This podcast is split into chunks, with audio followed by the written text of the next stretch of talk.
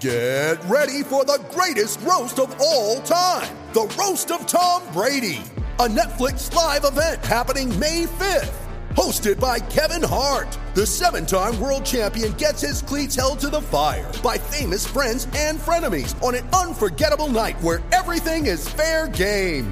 Tune in on May 5th at 5 p.m. Pacific time for the Roast of Tom Brady, live only on Netflix. You ready? Showtime. On May 3rd, summer starts with The Fall Guy. Let's do it later. Let's drink a spicy margarita. Make some bad decisions. Yes. Audiences are falling in love with the most entertaining film of the year. Fall guy. Fall Guy. Fall guy. That's what the poster said. See Ryan Gosling and Emily Blunt in the movie critics say exists to make you happy. Trying to make it out? Nope. Because I don't either. It's not what I'm into right now. What are you into? Talking. Yeah. The Fall Guy. Only in theaters May 3rd. Rated PG-13. Coming to you from Classic City, the capital of the Bulldog Nation. It's time for another edition of the podcast designed for the most die-hard Georgia fans in the country. Here are your hosts, Tyler and Curtis. What's up, guys? Welcome back to another edition of the Glory UGA podcast brought to you by our very good friends at My Bookie. Make sure to visit mybookie.ag today and use the promo code UGA to receive a deposit bonus of up to one thousand dollars for all new users. March Madness is here, guys, and you don't want to miss out on all the action. Make sure to sign up today. But I am your host, Tyler, and back with me once again today is my longtime co host, Curtis. And with today being Selection Sunday for the NCAA basketball tournament, spoiler alert, you won't find the dogs in this year's field. If you were looking, you're not going to find them.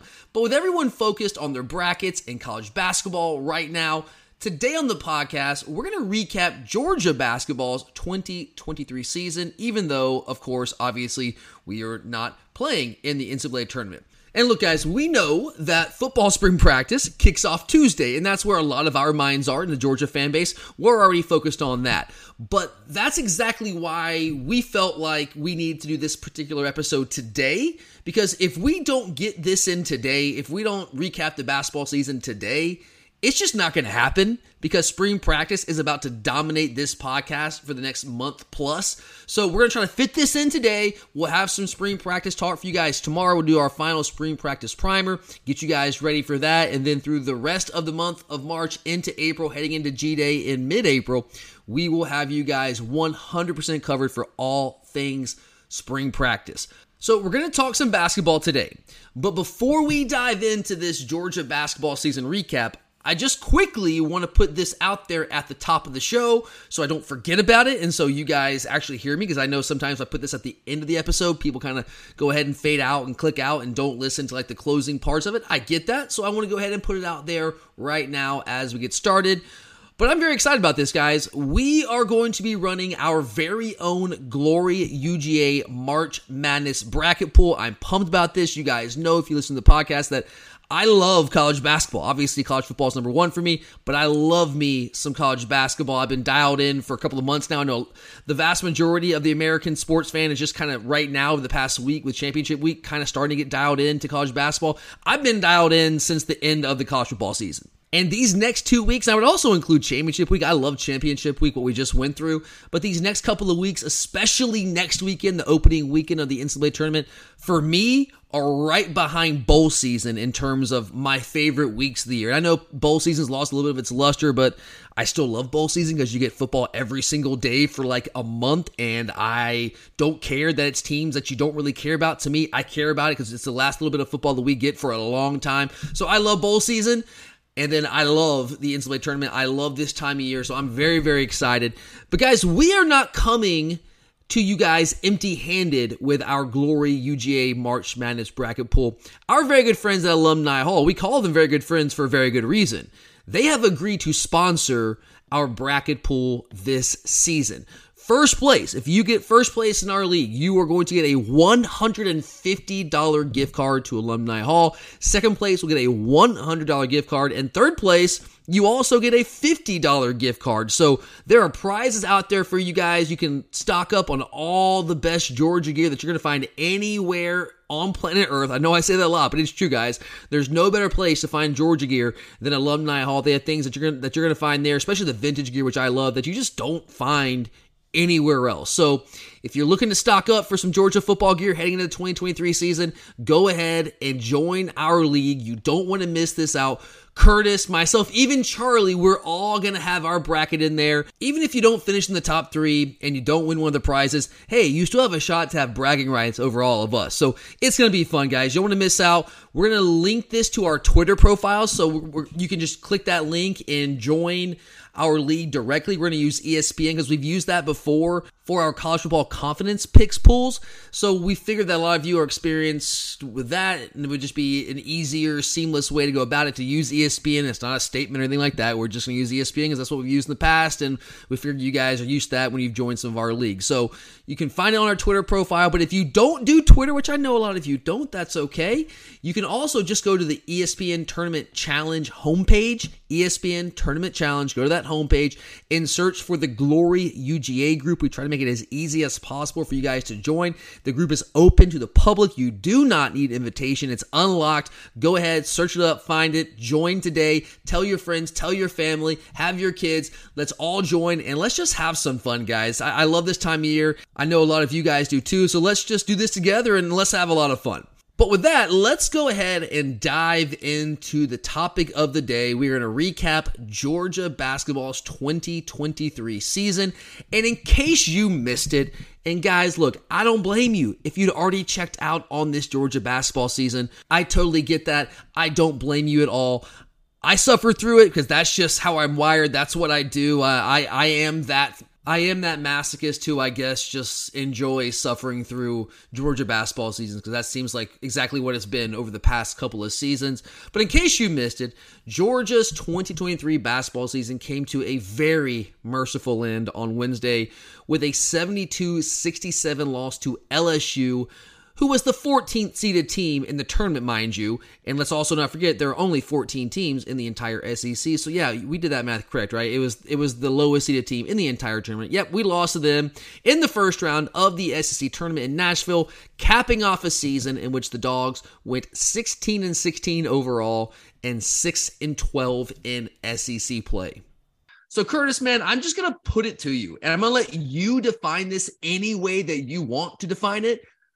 Was the 2023 season a success or a failure for the Georgia basketball program? You know, I think it was a success. Yes, you know, you, you, look at what Dennis Gates was able to do at Missouri and things like that, or you know, other examples um, to make it maybe more disappointing.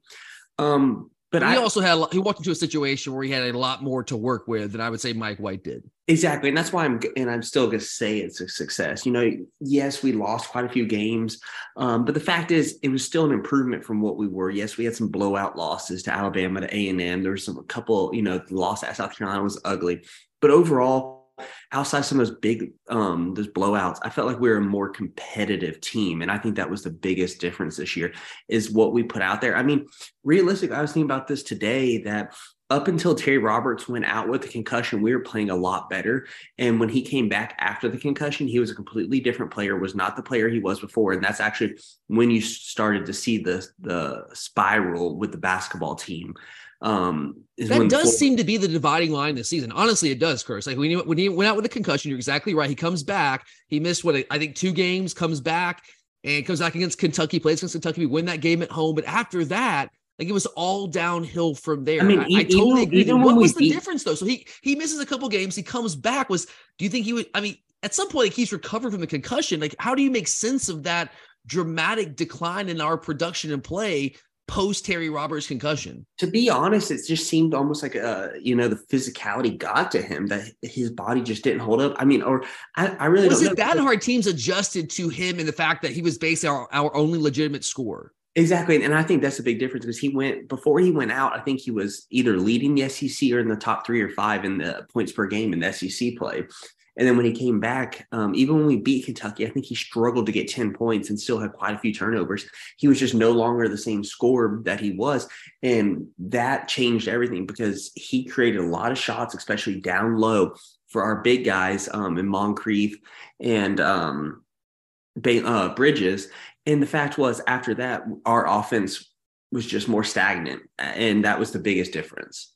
So what game did he actually get hurt in? He got hurt in. It, it it's hard to Ole know. Miss? I just know he missed the he missed. He missed uh, the Ole Miss game at home. I, th- I, think it was the Mississippi State game. He got he got injured. I think. I believe it was. Yes. I think that was the game. But so just to kind of add some numbers to what you're saying, because you're exactly right. So Terry Roberts like started off SEC play as hot as anybody in the league, and I don't, I, I don't, I'm not exaggerating, guys. Like legitimately as hot as anybody in the league against Auburn, you know, which is an that's an NCAA tournament team. We beat Auburn. Uh, we beat them 76-64 to open SEC play. He had 26 points that game. Uh, had 25 points in a losing effort on the road in Gainesville against the Gators. Mississippi State uh, had 16 points prior to the injury. Uh, came back. Uh, he did play against Ole Miss. Um, he had 14 points that game. 21 against Kentucky. And no, he, so okay, no, he did not get hurt against. He got hurt. I think it was the was it the it was the Auburn game on the road in in in Auburn. That's where he got hurt, Curtis. That was where he got hurt. Was, it was going into the second Kentucky game. So yeah, he said 26 points to open the open SEC play, then 25, 16, 14, 21, 15, 11, 10. Then Auburn gets hurt. He only plays 20 minutes as Auburn had seven points. And after that, Curse, listen to these numbers. After that Auburn game, comes back against Kentucky, nine points, won that game, only had nine points, six points, 11 points, four points, five points, nine points, 14, 12. You're exactly right. He was a very, very different player, wasn't remotely as productive as he was prior to the, the concussion. So you think it was more of like he just adjusting to the, the physicality post concussion, or or was it more like teams just understanding that he well, was I think the team started the, the, game plan for him more, especially when they saw that you know uh, you know we were not as good without him and how it affected our team and teams just really I mean they it's as simple as they made adjustments and yeah. we didn't have the players to really make a difference. You know, we had who we had and that was it.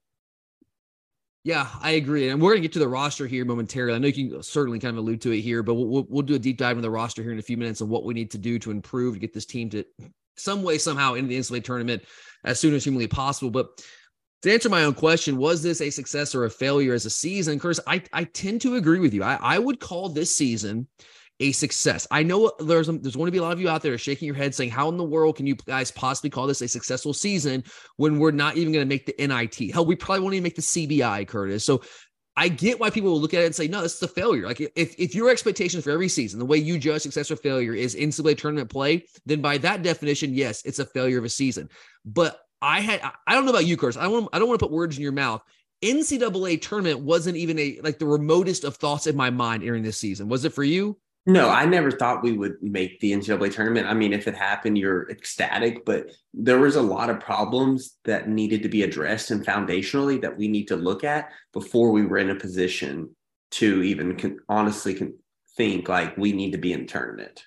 A hundred percent, Kurt. So I, I, I did. I don't think you were on that episode, but I did a back. What I mean, right after the national championship game, so mid January, I did a like mid season basketball Georgia basketball update, like report. That's basically what I ran. And I said it on that episode, like my expectations, my hope, my goal for this season for Georgia basketball was to build a foundation upon which we could build for the future.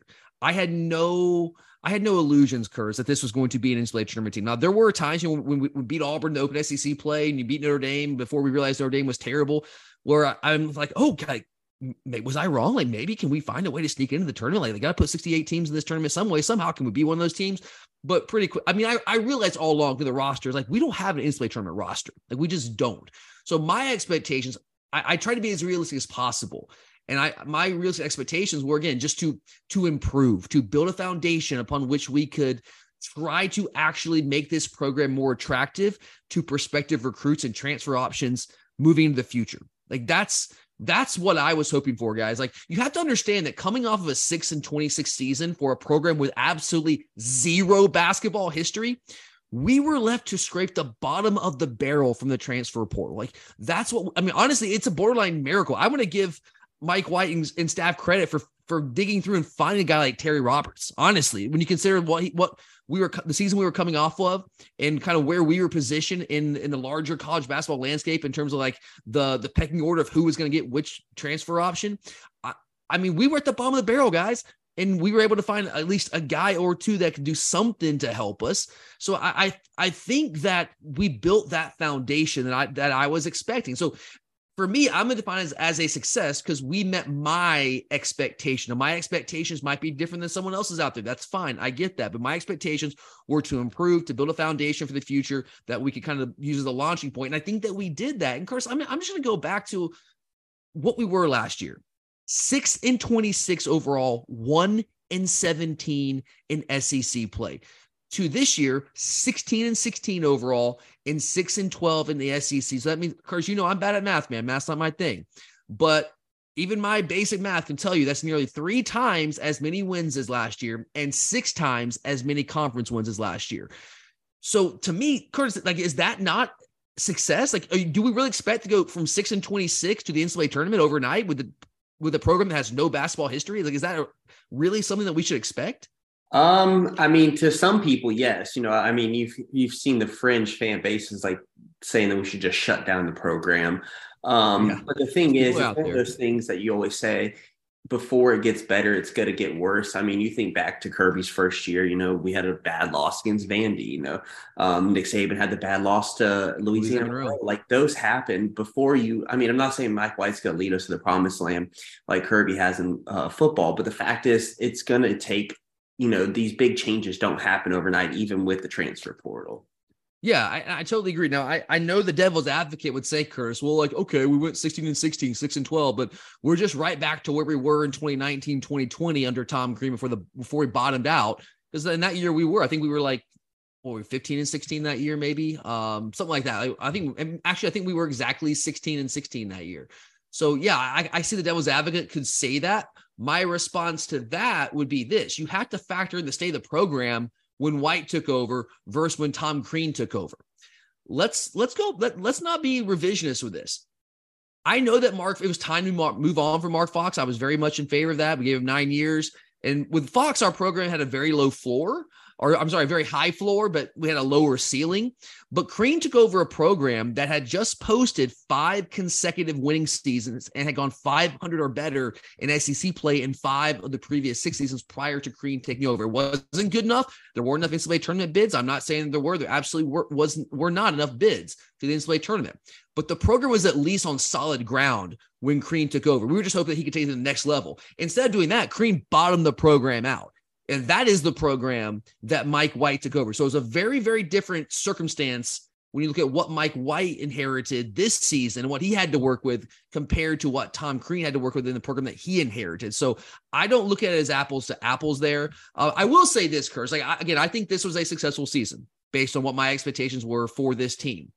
But I am disappointed in the way that we finished the season you know, we, Kurt, I mean, we lost our last six games, man. Last six games, most of them. I mean, I guess we almost won, almost beat South Carolina on the road, but lost the last six, lost 12 of our last 15. And here's my concern, all right, moving forward. And I'm curious to get your thoughts on this.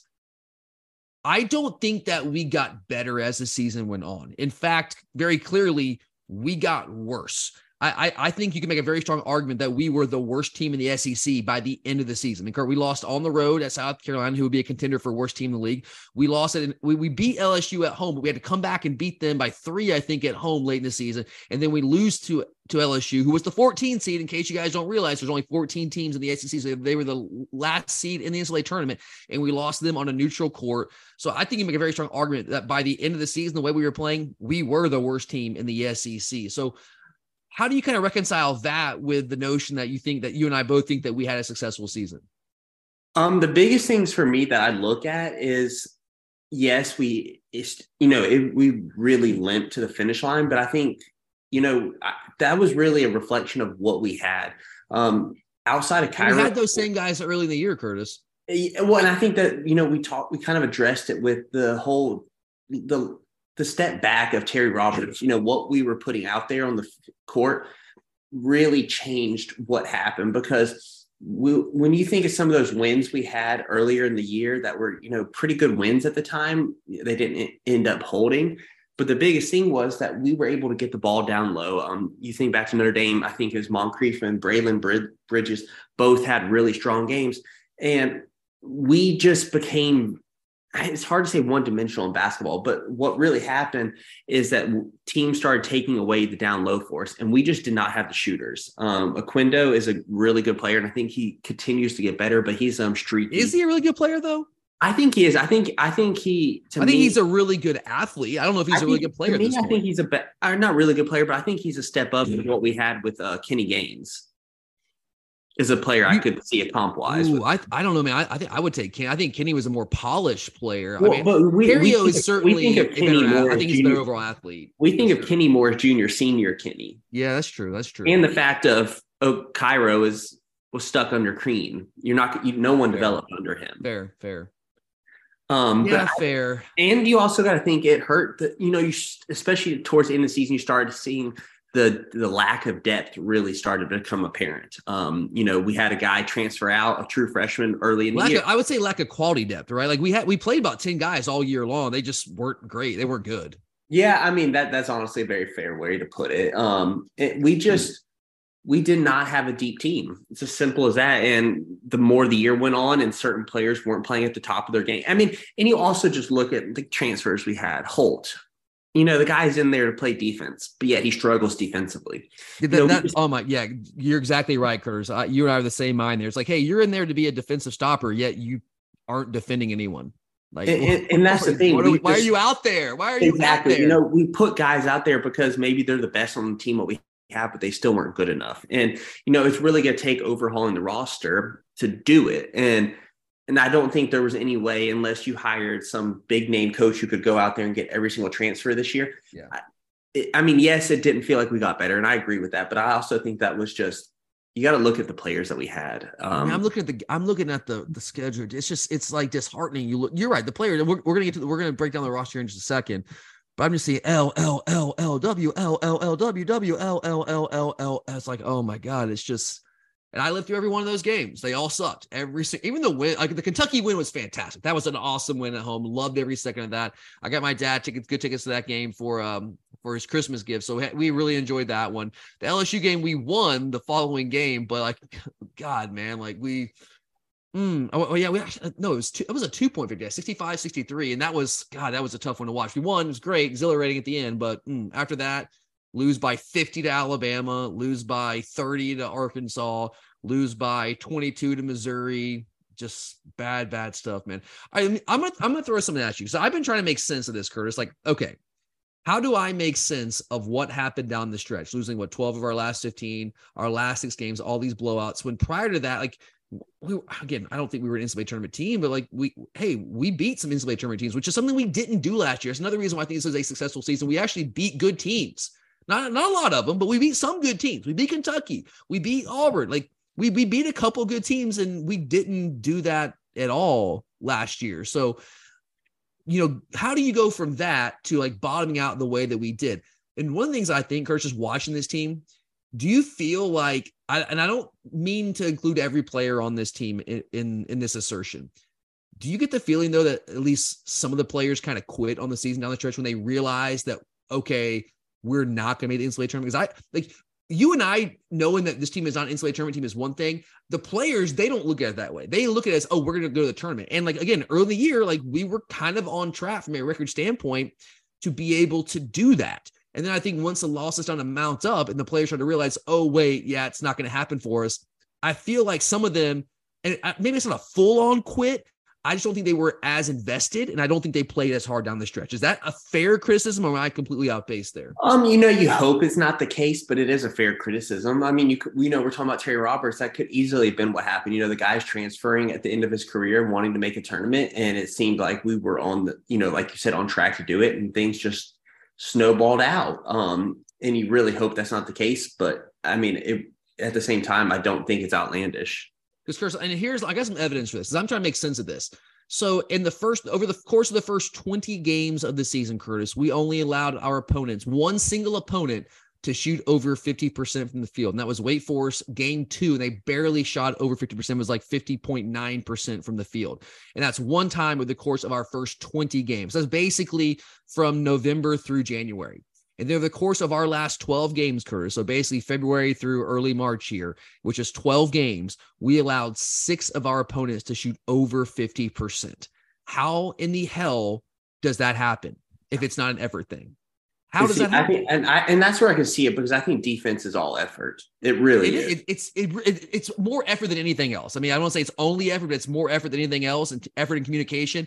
And I just I I'm sitting here, I'm staring at these numbers. I've been thinking about these numbers. Like, how does this happen one time over the first 20 games? And I know you play some non-conference teams that aren't as good. I, I understand that, but we also that's about half of our SEC schedule. And then the last, well, not maybe not half of our SEC, SEC schedule, but the first quarter of our SEC schedule. You still got other Power Five teams: Notre Dame, Georgia Tech. Uh, played Wake Forest on the road. Played St. Joseph's. Played UAB, who just played in, in their conference championship game, lost, but played in it, and where it was an NCAA tournament team last year. We allowed one opponent to shoot over fifty percent. Last twelve games, six of the last 12. 50 percent of our final twelve games, opponent shot over fifty percent, and that's like it's on some level. Again, I'm not saying the team quit, but the effort certainly was not there the back half of the season the way that it was earlier in the year. And I know the schedule got more difficult. I know you're playing Alabama. I get that. But guys, Arkansas, Arkansas can't shoot. I don't know how many, how many, how much college basketball you guys actually watch outside of Georgia. Arkansas cannot shoot the basketball. Okay. They are, they were one of the worst teams in the, in not just the SEC, but in the country in shooting the three ball. They shot 55% from three against us. 50 5%. I know Missouri shoots well. They shot 14 of 28 from three against us. 14 of 28. Florida without Colin Castleton shot 50, basically 54% from the field against us in Athens. How does that happen? That should never happen. So I don't know. I just can't help but think there is maybe, I don't know. I, I just don't think that the intensity was there the back half of the season once it was clear that we were not making the tournament the way that it was early in the year. Maybe I'm com- completely off base there, but I just don't know. Other than that, how do you make sense of of those splits? I just I don't know. I don't know, man. I don't know.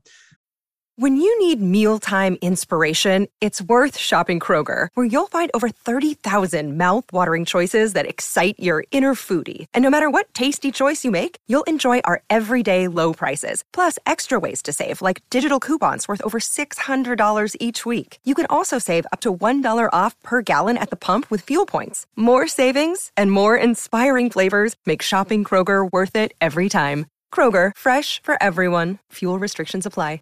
Mother's Day is around the corner. Find the perfect gift for the mom in your life with a stunning piece of jewelry from Blue Nile. From timeless pearls to dazzling gemstones, Blue Nile has something she'll adore. Need it fast? Most items can ship overnight. Plus, enjoy guaranteed free shipping and returns. Don't miss our special Mother's Day deals. Save big on the season's most beautiful trends. For a limited time, get up to 50% off by going to BlueNile.com. That's BlueNile.com.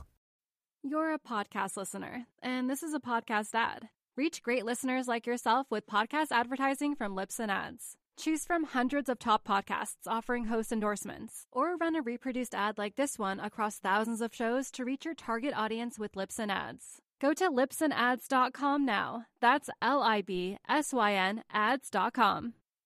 All right, so uh, let's move on here, Curtis. Again, I personally, and you, I think you're with me here, think this program took a step forward this season, but I think we both also recognize, Curtis, there is still a long way to go before we truly turn the corner and, and become a program that we all want us to be, which is a program that consistently is in the mix for NCAA, NCAA tournament berths. I've been dreaming of that, Curtis. Man, obviously, Georgia football is number one in all of our hearts. But how much fun would it be this time of year, Curtis, if we were actually in the NCAA tournament? Like if we were actually in the mix? I mean, just Um, to be in a bubble, man. Like that would be incredibly fun. I want that desperately. But Curtis, what does this team need? And you were kind of starting to, to touch on this earlier, but what does this team need? Let's really dive in in order to become an NCAA tournament contender. I don't know, even as early as next season. Like what are what is missing from this team right now? I think there's two things. Um, first, I think, well, we saw how good the offense was when Terry Roberts was at the best top of his game. So you need a really good floor general, has to be it. And then I think we need better shooters. It's as simple as that. You've got to have a three point threat.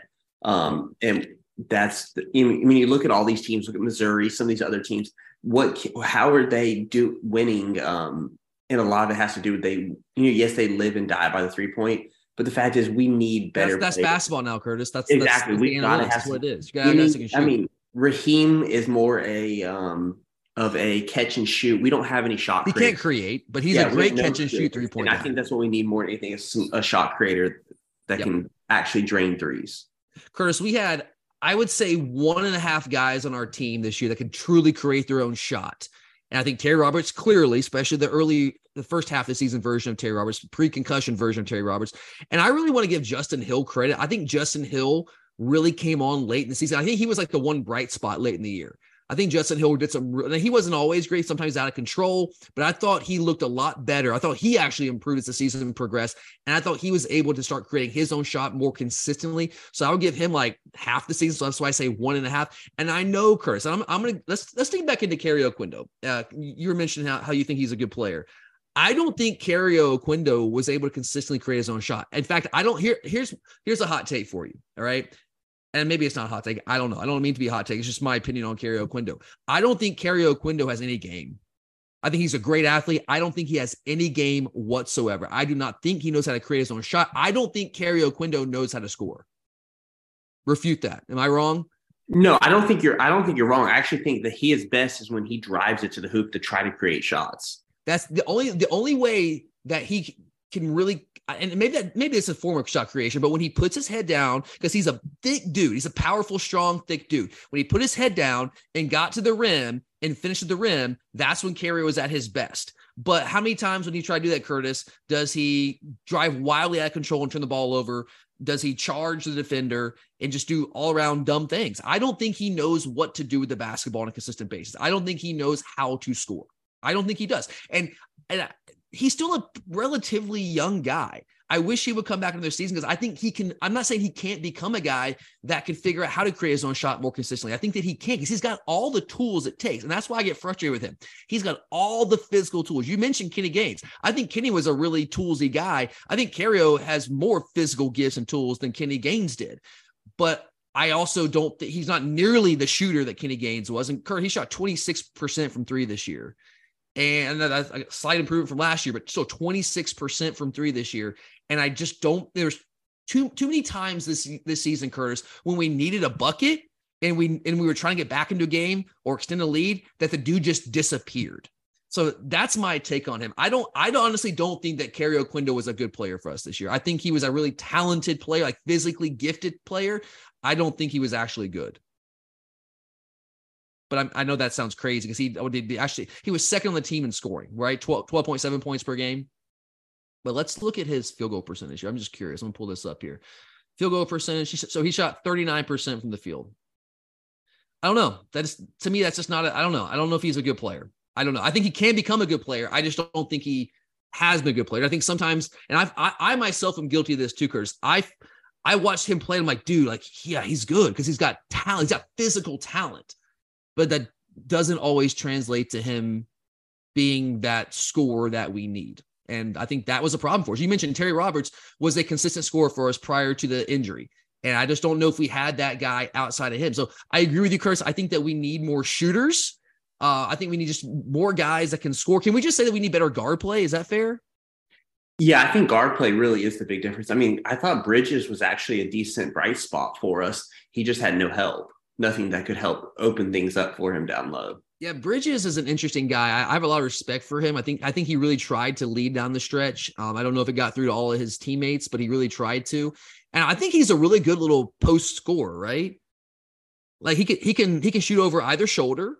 Um, he, he can he's he's got a good post game, but he's limited from an athleticism standpoint. You know what I mean? Like he is not a guy that, that jumps very well. Like he's not an over overly great athlete, and that hurt us from a rebounding standpoint and a defensive standpoint. And the problem is the other guy that we have, his backup, Frank Anselem, is a guy that can be a rim protector, is a good athlete, is got length, can play, can defend a little bit, but he is such a liability on the offensive end. So it's like on one hand, you got a guy that's a good scorer in the post, but it's a defensive liability. On the other end, you have a guy that's a, a good defender, a rim protector, but he's a massive offensive liability. And I think that's the story of our season, Chris. I think we had a bunch of guys that were kind of specialist, and we didn't have really many guys, if anybody, that could really like do it all. You know what I mean? That was a good defender, a good rebounder, uh, can create his own shot, can knock down, can, can knock down the three point consistently. We had guys like like Abdur Rahim that could be a knockdown spot up three point shooter. We had guys like Terry Roberts who could create their own shots. It wasn't really a great shooter, but was a good, good a good creator for himself and for others. We have great athletes like Kario Oquendo. Um, you have defensive specialists like uh, M.A. Moncrieffe, I guess if you want to say that, maybe Frank Anselem and Juice Holt was supposed to be a, a defensive specialist, but those guys can't score to save their freaking lives. So I think that was a big issue. Does, does that make sense, Curse? The fact that we just had so many different pieces, and this guy can do that, this guy can do this, but none none of them could actually like put it all together and do everything they needed to do. Does that make sense? Yeah, we didn't have a complete player on this roster. Exactly. exactly. Yeah. What about um defensively, Curtis? So talking going back to last year compared to this year, do you think we were good enough on defense, or is there still room to improve there? Oh, there's without a doubt a lot of room to improve. But the fact is, I mean, I think we were also just so bad defensively so bad. under Tom Crean that almost anything is an improvement. But the fact is, we're definitely not where we need to be um, to be a tournament team. Yeah, and I got some numbers here to back that up. So, God, it's hard to believe we were this bad, but we were. If you watched it last season, Tom Crean's final year, you know we were this bad. In defensive efficiency, Curtis, we were 348 nationally in Tom Crean's final year. This year, we still weren't good, but we moved all the way up to 199, right? So, hey, great, 199. We were in the top 200, which you look at that and you're like, God, that's still freaking terrible. And yeah, it's not good. But when you consider where we were last year and the fact that we turned over basically the entire roster more or less, it does represent an improvement, right? But we still got we've got to get so much better on defense. We got to be more consistent there. And rebounding is another thing, Curtis. So if you look at our final rebounding num- numbers over the year, we actually technically out rebounded our opponents on the year, barely, but we did by like half a rebound a game. But if you look at the again how we closed out the season, which was uh, just abysmal on, on every front, we won the rebounding battle in one of our final 13 games, Curtis. One of our final 13 games. Yes, again, I know the competition level increase. I understand that. But how do you make sense of that, Curtis? to me, I look at that and I say, just like our, our defense in down the stretch, to me, that is a hundred percent an effort thing. Not only that, but I also just think lack of talent. I mean, you look at the fact yeah. of, you know, you talk about Bridges, how he's limited defensively. And I think a yeah. lot, yes, a lot of it is effort, like especially rebounding when it comes to blocking out and making moves but also just the fact that we just didn't have the talent. Yeah. There's, I mean, it, it's it's it's rough to say, but we just did not have the talent to compete with everyone. I mean, guys are faster, bigger, stronger, everything when it comes to these other teams. I, I totally agree with that, Curtis. I, th- I think eh, can we just like I guess we can summarize the entire conversation. Just say, hey, what do we need to do to get to, into the NCAA term next year? Uh, I don't know, get better players, right? Like just turn the roster over again. Like that's I mean, that's more or less what we need to do. It really is, unfortunately. Like I hate to say it, man, and and I know like w- when Mike White and company got in here. I mean, by the time he actually got to Athens and got settled in, you know, it's probably like you know late March, early April it's it's it's really tough at that point, especially coming off the season that we'd come off of six and 26, one and 17 in the SEC to actually be able to go out and get legitimate SEC caliber players the, from the transfer portal. But that's what we were trying to do. And we like again, Terry Roberts, I think we kind of hit on Terry Roberts. I think that Justin Hill is gonna be a good player for us if he sticks around next year. I mean, if Roberts, I believe, can come back for his COVID year if he chooses to to be a super senior. I don't know that he will. I guess that remains to be seen. Um, but if he doesn't come back and Justin Hill does come back, like Justin Hill's probably gonna be our point guard next year, right, Kurt? I would think so. I mean, especially as the season went on, it started to really work itself out that way. Do you feel comfortable with him next year if he is indeed our, our starting point guard? Um, I think creation wise, yes. I still think he needs to grow as a scorer, but I, he has. Sh- I think he can do it let's see, what did he shoot from three this year? I know it wasn't good. Um, 29%, almost 30. If we, we can round up 29.7%. So we, can we round up to 30%? I, I, don't know. I mean, it was, it was hey, honestly three point shooting in general. Go back to our guard play. Curtis, I mean, Abdur Rahim shot 38%, almost 40%, or almost 39%, 38.7%.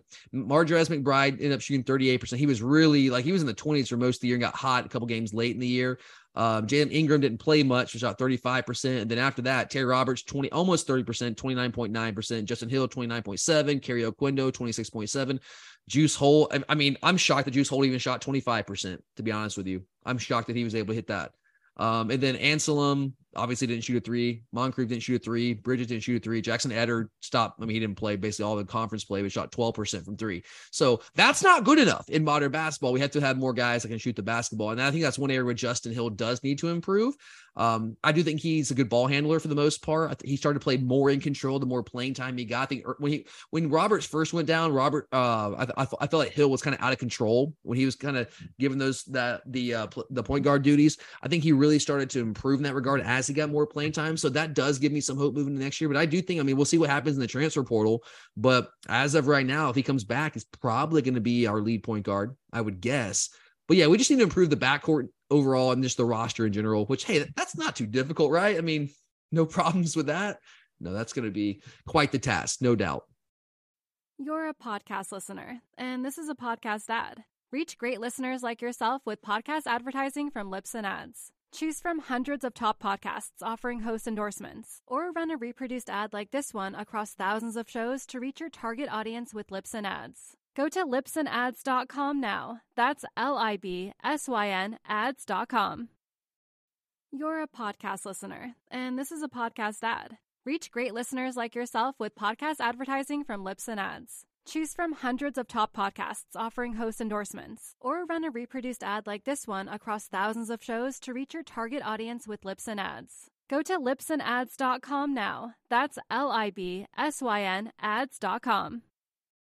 You're a podcast listener, and this is a podcast ad. Reach great listeners like yourself with podcast advertising from Libsyn Ads. Choose from hundreds of top podcasts offering host endorsements, or run a reproduced ad like this one across thousands of shows to reach your target audience with Libsyn Ads. Go to libsynads.com now. That's L I B S Y N ads.com.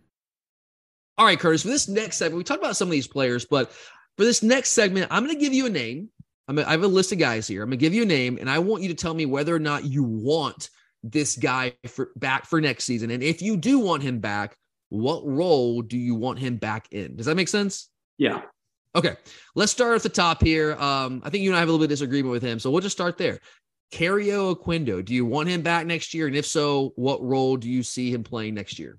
Um, you know, I do want him back because I think he can do what we need. You know, I think that he's a solid piece. Um, and I think if he continues to grow, he could develop into more of a scorer, hopefully. And I think his athleticism, he can take. We've seen where he can take over a game at any time. Um, so just seeing some more consistency out of him, I think that he's better than some of the other players we have relative.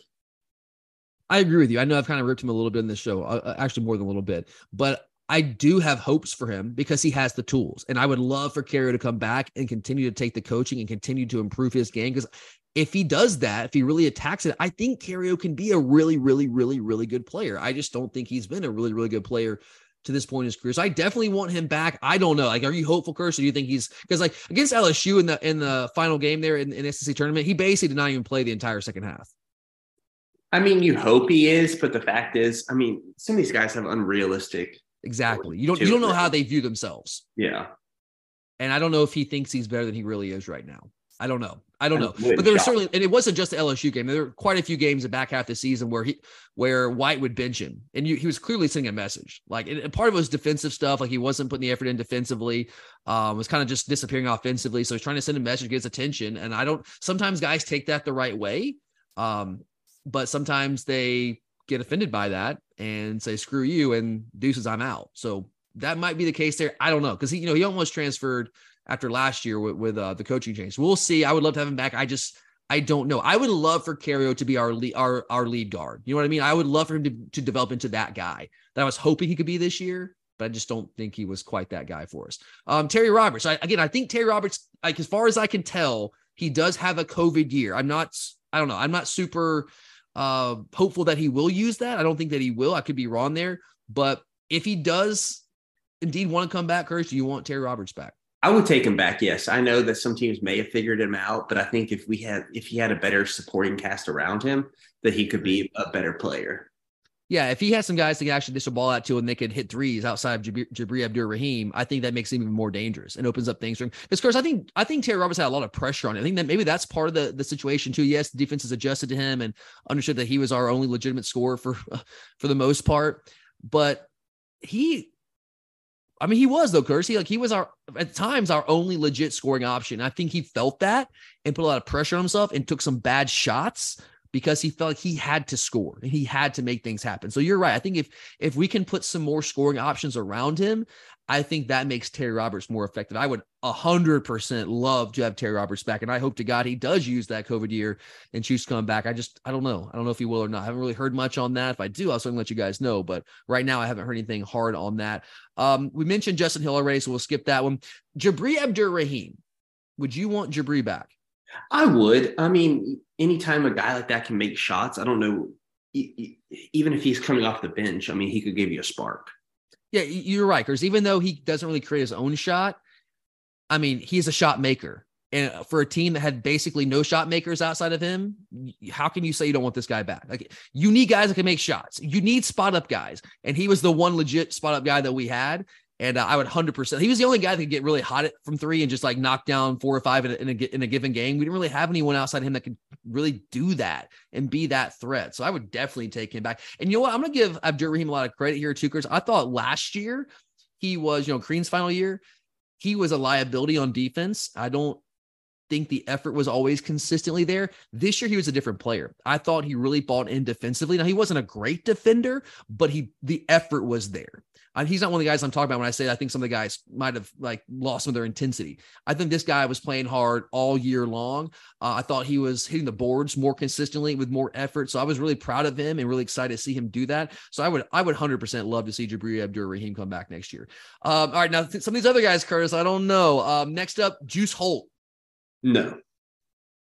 Like I, I'm sorry, man. Like all right, uh, tell me why. First off, before I before I get in there, tell me why you don't want Juice Holt back. I mean, to me, he brought nothing to the team. You know, like we talked about earlier. It's a good way to put it. He's supposed to be, you know, at per se a defensive guy, but he was a liability at that. So if that's what you're if that's what you're there to do, and you're not very good at it, what's the point of having you? Yeah, you know, I feel like every year. I mean, I guess every basketball team has one of these guys, but we seem to have more than our fair share of them. You know, the kind of guys, Curtis, where they where they're sitting there sitting out there at the three point line they get the ball, they're wide open. You can just see it in their eyes that they're about to shoot the ball, and you're sitting there saying, no, no, no, no, no, no, no, no, no, and they shoot it anyway. You know what I'm talking about? And it's not even close. Oh, well, yeah. that's Ju- that, that's Juice Holt, right? And you're right. He's supposed to be in there. He's got he's got the length, he's got the athleticism, right? Like he should be a really good wing defender. Ideally, you know, you know, he could guard multiple positions out there. But and I'm not gonna say he was a complete disaster or he wasn't a liability necessarily defensively, but he wasn't a great defender. You know what I mean? Like for a guy like that's supposed to be what gets you on the court. You weren't good enough as a as a defensive player to compensate for your lack of ability offensively. Because he was like not only did he not really contribute offensively, like he was a detriment to us offensively. I mean, Kurt, there were some lineups out there. We have Juice Holt, M.A. Moncrieffe, and Frank Anselem out there at the same time.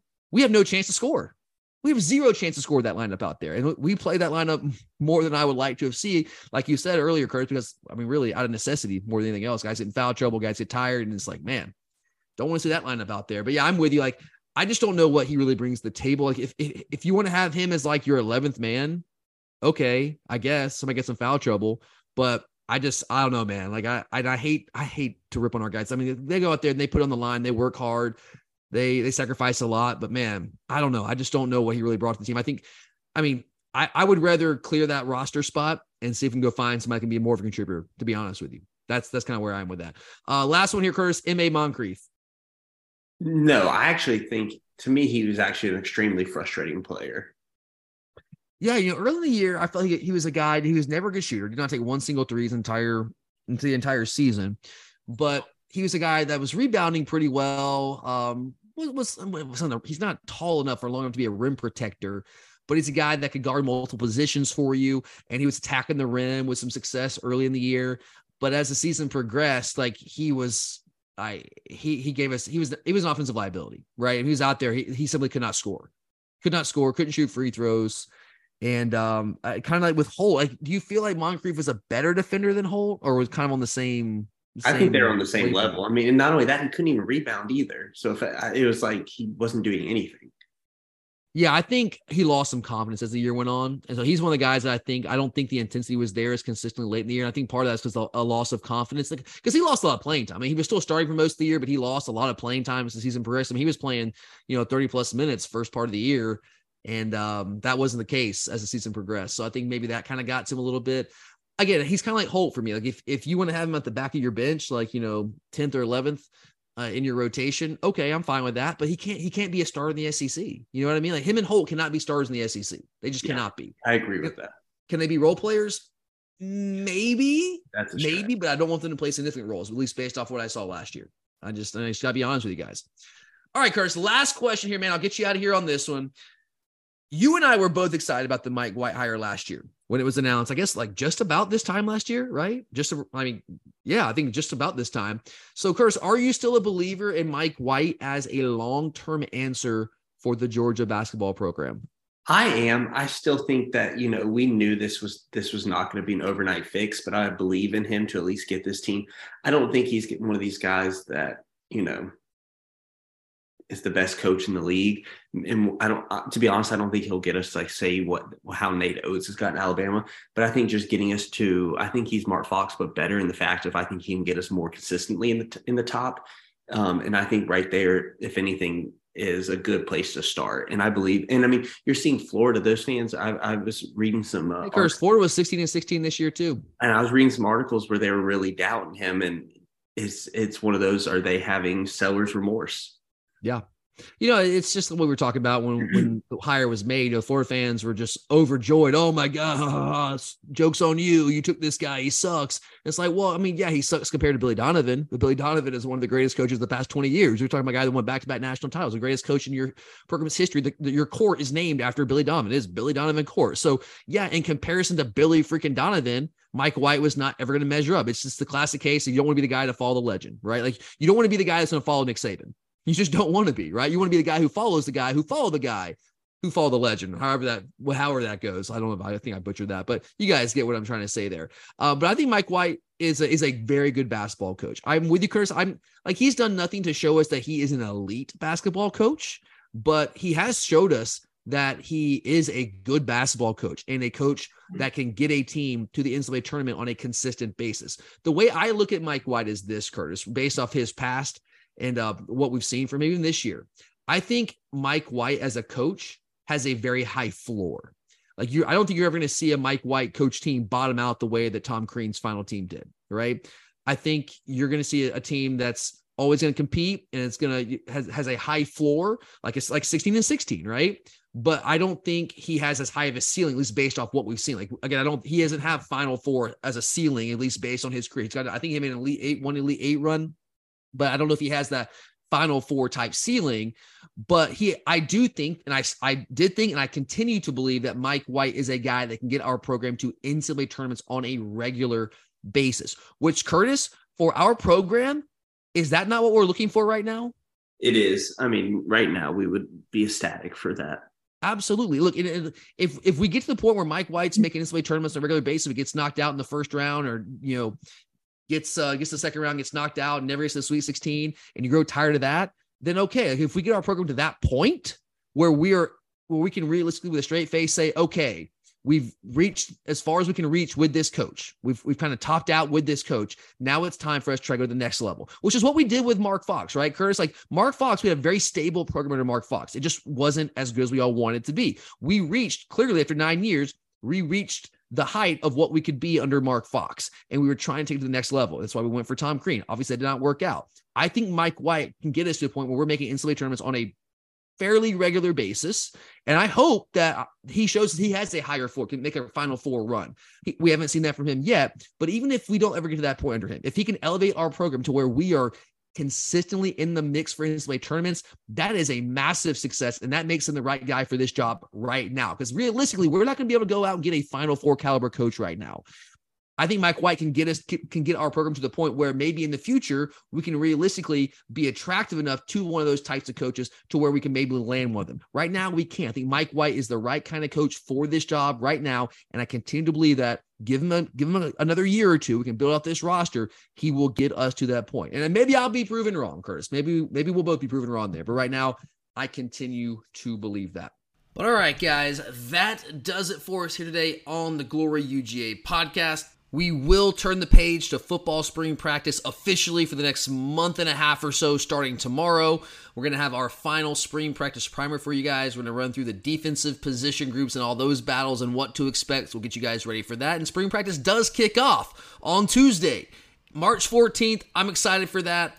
Also, don't forget, our March Madness Glory UGA bracket pool. We are running that through ESPN. You can go to Twitter, you can find our, our Twitter profile, and you can click the link directly there. But if you don't do Twitter, just go to ESPN.com, go to their Tournament Challenge homepage, type in Glory UGA when you search for the group, and it should be open there for anyone to join. It's open to the public, unlocked, all that stuff. So jump on in there. If you have any questions, feel free to hit us up on Twitter. Um, you can email us at gloryugapodcast at gmail.com, and we will help you if you are having any difficulties. So, because we want to have some fun. We want anyone and everyone to join. So make sure, let us know if you're having any trouble with that. But thank you for being here, guys. Always appreciate it. Hope you guys have a fantastic week. For Curtis, I'm Tyler. And as always, go dogs.